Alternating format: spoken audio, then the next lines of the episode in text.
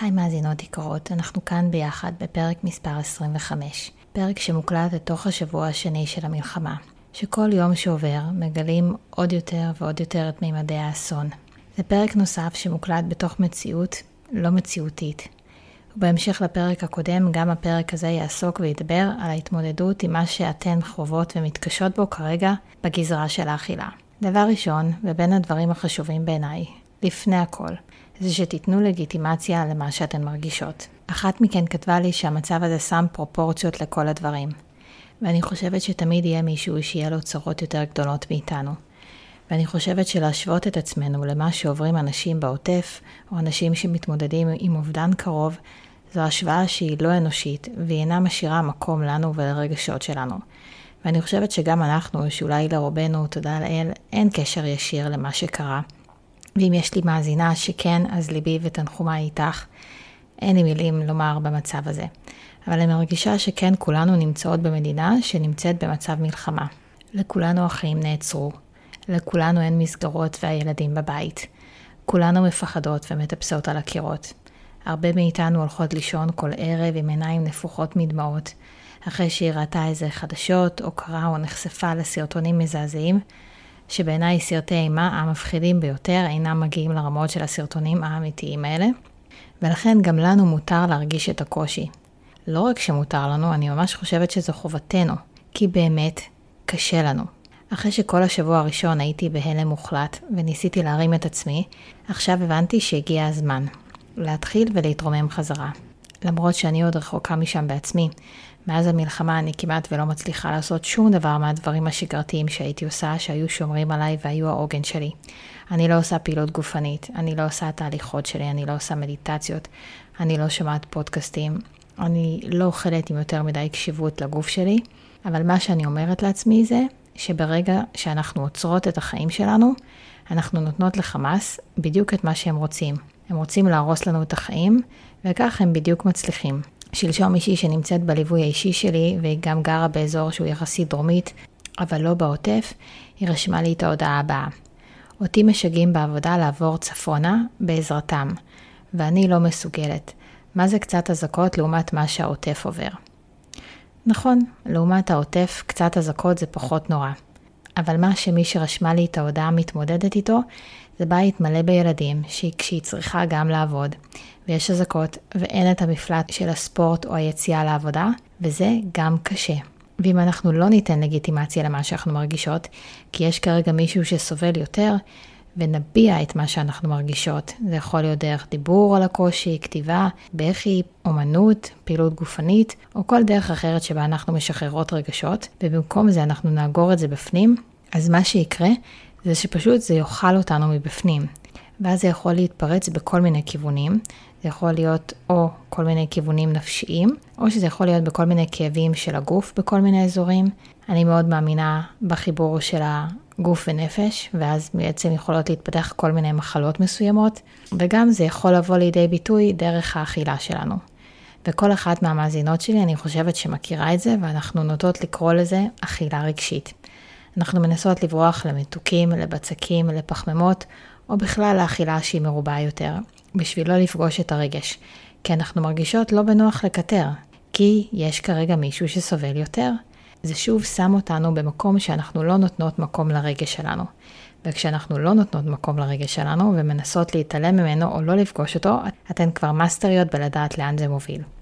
אז תנו מקום לרגש, וגם אם יש אנשים שמצבם קשה משלנו, אנחנו נותנות מקום למה שאנחנו מרגישות, ואנחנו בחמלה כלפי הקושי הסובייקטיבי שלנו. הפרק הזה הולך להיות בנוי על השאלות שאתן שלחתם לי, ואני בחרתי להתמקד בכמה מהן שאני בטוחה שידברו אל הרבה מכן, ואני מקווה שדרך התשובות שלי זה יעזור לכן להתמודד בתקופה הקשה הזאת. אבל אני מבטיחה לכן, ואני מנסה לומר את זה גם לעצמי, כל קושי הוא זמני, וגם זה יעבור. ונתחיל בשאלה הראשונה של איטל. איך למקד את המחשבות לכיוון חיובי שמיטיב עם הגוף באופן כללי וגם בתזונה? אז אני חושבת מיטל שהדברים האלה הם בעצם שזורים אחד בשני.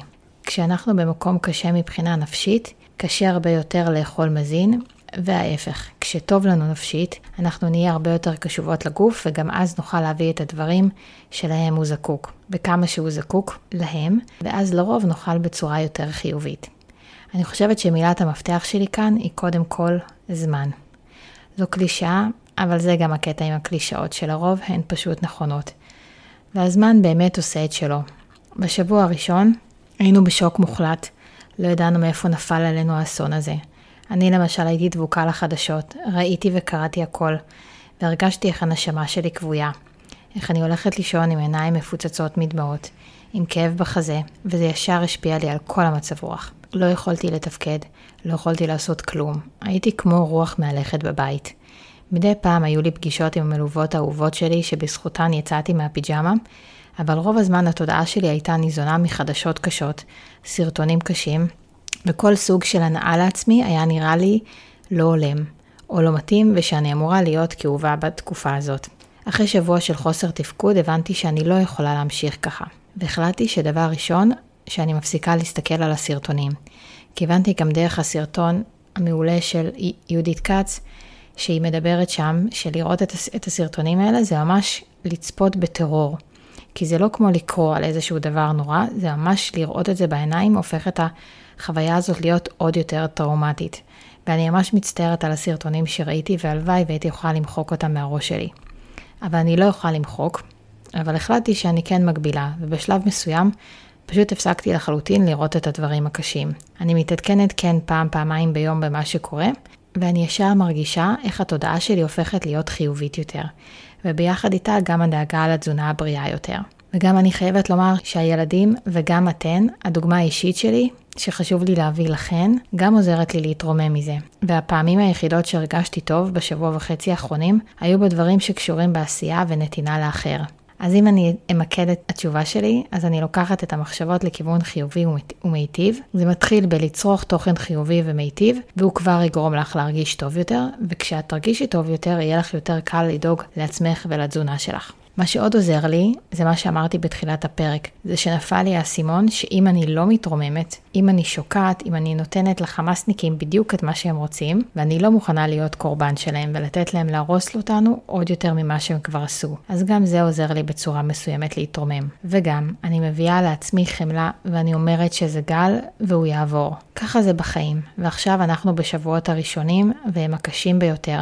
ולכן גם כשאני אוכלת פחות מזין, גם כשאני לא מתאמנת, גם שאני לא עושה מדיטציות, ובכלליות לא הכי דואגת לעצמי, אני יודעת שזו תקופה ושהיא תעבור ואני ארגיש טוב יותר ואני אחזור לכל הדברים שעושים לי טוב. החמלה העצמית הזאת עוזרת לי מאוד, ואני מבטיחה לך ליטל שאם תביא אותה גם לעצמך, את תרגיש הרבה יותר טוב והרבה יותר מהר.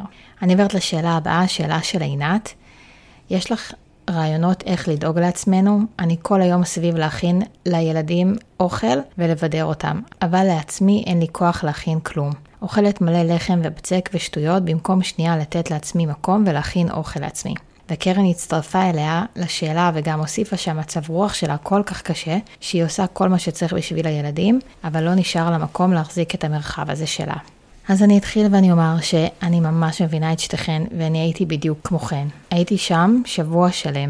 ולפעמים אנחנו צריכות את השבועות האלה, או את התקופות האלה שתמיד מזכירות לנו את המחיר של לא לדאוג לעצמנו. כי כשאנחנו לא דואגות לעצמנו, ואנחנו בעצמנו בנמוך, אז גם התדר שנמצא בבית, וגם הגוף שלכן חשוב לכן, וגם האכילה, אז כלפי חוץ אנחנו יכולות לומר שזה לא מזיז לנו בתקופה הזאת, אבל זה מזיז. ואז אנחנו גם אימהות פחות טובות. אולי אנחנו מבדרות אותם ודואגות להם, אבל אם אנחנו לא בטוב, אנחנו מעבירות את זה גם אליהם בצורה כלשהי, באופן בטוח. ולכן שוב, הכל עניין של זמן. כמו עם הקורונה, שבהתחלה היינו ממש בשוק ובהלם, וכולם נכנסו למצב של הישרדות, שלא היינו בו מעולם. כמו שאני חושבת שלרובנו זו הפעם הראשונה בחיים, שאנחנו מתמודדות עם עוצמות כאלה של כאב וחרדה ופחד מהמצב. אבל זה מאוד לגיטימי, להתחלה, לשבוע, שבועיים הראשונים. אבל בהמשך אנחנו צריכות להתרומם ולהתחיל לדאוג לעצמנו גם.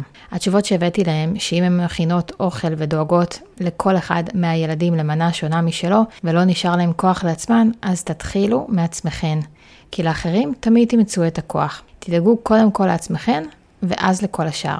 כי לשאר אנחנו בטוח נדאג, ורק על עצמנו קל לנו לוותר. תזכרי שגם בתוכך יש ילדה קטנה שהתזונה שלה מזינה אותה ומשפיעה לה על המצב רוח, ולכן אם את רוצה להרגיש יותר טוב, את צריכה להזין את עצמך בטוב, לא רק במחשבות אלא גם בתזונה ובדלק שפיזית נכנס לך לגוף. לפני שהצעתי להם את זה, הצעתי שיכינו מנות שמדברות לכולם, שלא יהיה אוכל לילדים ואוכל לכן. למשל, מנת הירקות רלוונטית לילדים בדיוק כמו שהיא רלוונטית לכן. ואם יש משהו שבעינכן לא בריא או אתם לא רוצות לאכול, אז גם לילדים שלכם זה לא כדאי. אז מראש אני ממליצה לא להכין דברים כאלה. אבל אם אתם כן מחליטות להכין, אז גם אתם יכולות לאכול ממה שזה לא יהיה.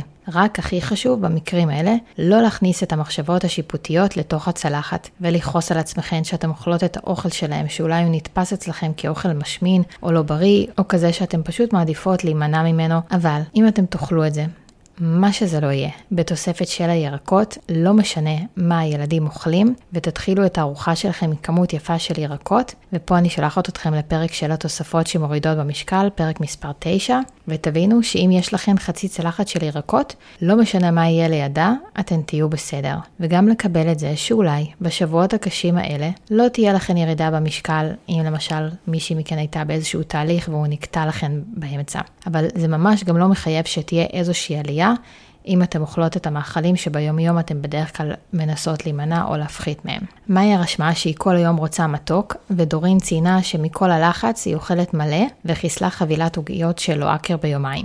והעניין של אכילת המתוק הוא באמת אחד הדברים שאני שומעת הכי הרבה בתקופת המלחמה, וגם אני מרגישה את זה בעצמי. זו באמת המשיכה לאכילה יותר של מתוקים. זה יכול להיות שהמתוקים האלה פתאום באים כאיזשהו תחליף לארוחות, הם באים כנשנושים על הדרך, כאיזשהו חיפוש של נחמה או מרגוע מיום קשה שהיה לנו, מיום לחוץ, מיום מתיש, או כי פשוט הילדים נמצאים יותר בבית ולכן זה זמין יותר. כך או כך, זה קורה בשטח. ומה שהכי כולן מדווחות, וגם אני מרגישה ככה, שבסוף היום זה מרגיש הכי מיותר, הכי חבל, כי זה פשוט לא מספק, זה לא באמת עונה על הצורך, כי מראש הצורך של אף אחת מאיתנו בימים האלה הוא לא באמת צורך למתוק. מתוק אינו מוריד לחץ או חרדה, והוא אינו מנחם או מפנק כשהוא מגיע עם מטען רגשי כבד מאחוריו. בשבוע שעבר אכלתי אפילו איזשהו סוג של שוקולד שאני ממש אוהבת, אבל הוא נאכל ממקום רגשי והטעם שלו פשוט לא היה טעים כמו פעם. משהו בו היה פשוט הרגיש כזה שונה ויותר עמום ופשוט תפל. הסיבה שאנחנו פונות דווקא למתוק היא כי אנחנו נמצאות במציאות, כמו שאמרתי, לא מציאותית.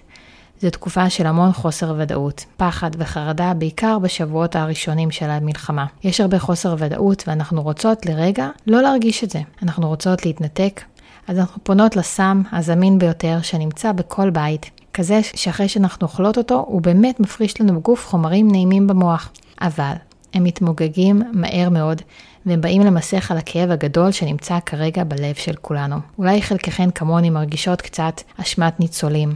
אני ממש הרגשתי את זה כל השבוע הראשון, ואז אתן לא נותנות מקום לתחושות הקשות שאתן מרגישות. אני למשל כן נתתי ובכיתי המון כל השבוע, אבל כשיש כל כך הרבה אנשים במדינה שסובלים הרבה, יותר מאיתנו, לפעמים קשה לקטר או לדבר החוצה עם אנשים את הדברים שלנו נשמעים פתאום מאוד מפגרים. אז שבוע אני תקועה עם הילדים בבית ולא יכולה לצאת. אז כל העשייה שלי בעבודה שתכננתי אותה לבדיוק ליום אחרי סוכות, לחזרה לשגרה, הכל נעצר, הכל הפך להיות לא רלוונטי. אז אני לא יכולה לצאת להליכות שלי כי מסוכן בחוץ וכל רגע יכולה להיות אזעקה. אז אין לי אימונים שעושים לי טוב לנפש כי הסטודיו סגור, וגם אם הוא היה פתוח אני תקועה בבית. אבל אם אתם לא מביאות מקום לכל הקשיים שאתם מרגישות, הגוף פונה באופן מוגבר לאכילת מתוקים בשביל להעלות סרטונין ודופמין, שפשוט גורמים לתחושה טובה, ולהרחבה על זה בנושא הזה אני שולחת אתכם לפרק מספר 3, בו אני מדברת בעצם על איך מפחיתים אכילת מתוקים, ומה בעצם המנגנון הפיזיולוגי שעומד בכלל בבסיס של הפנייה שלנו מראש לאכילת המתוקים.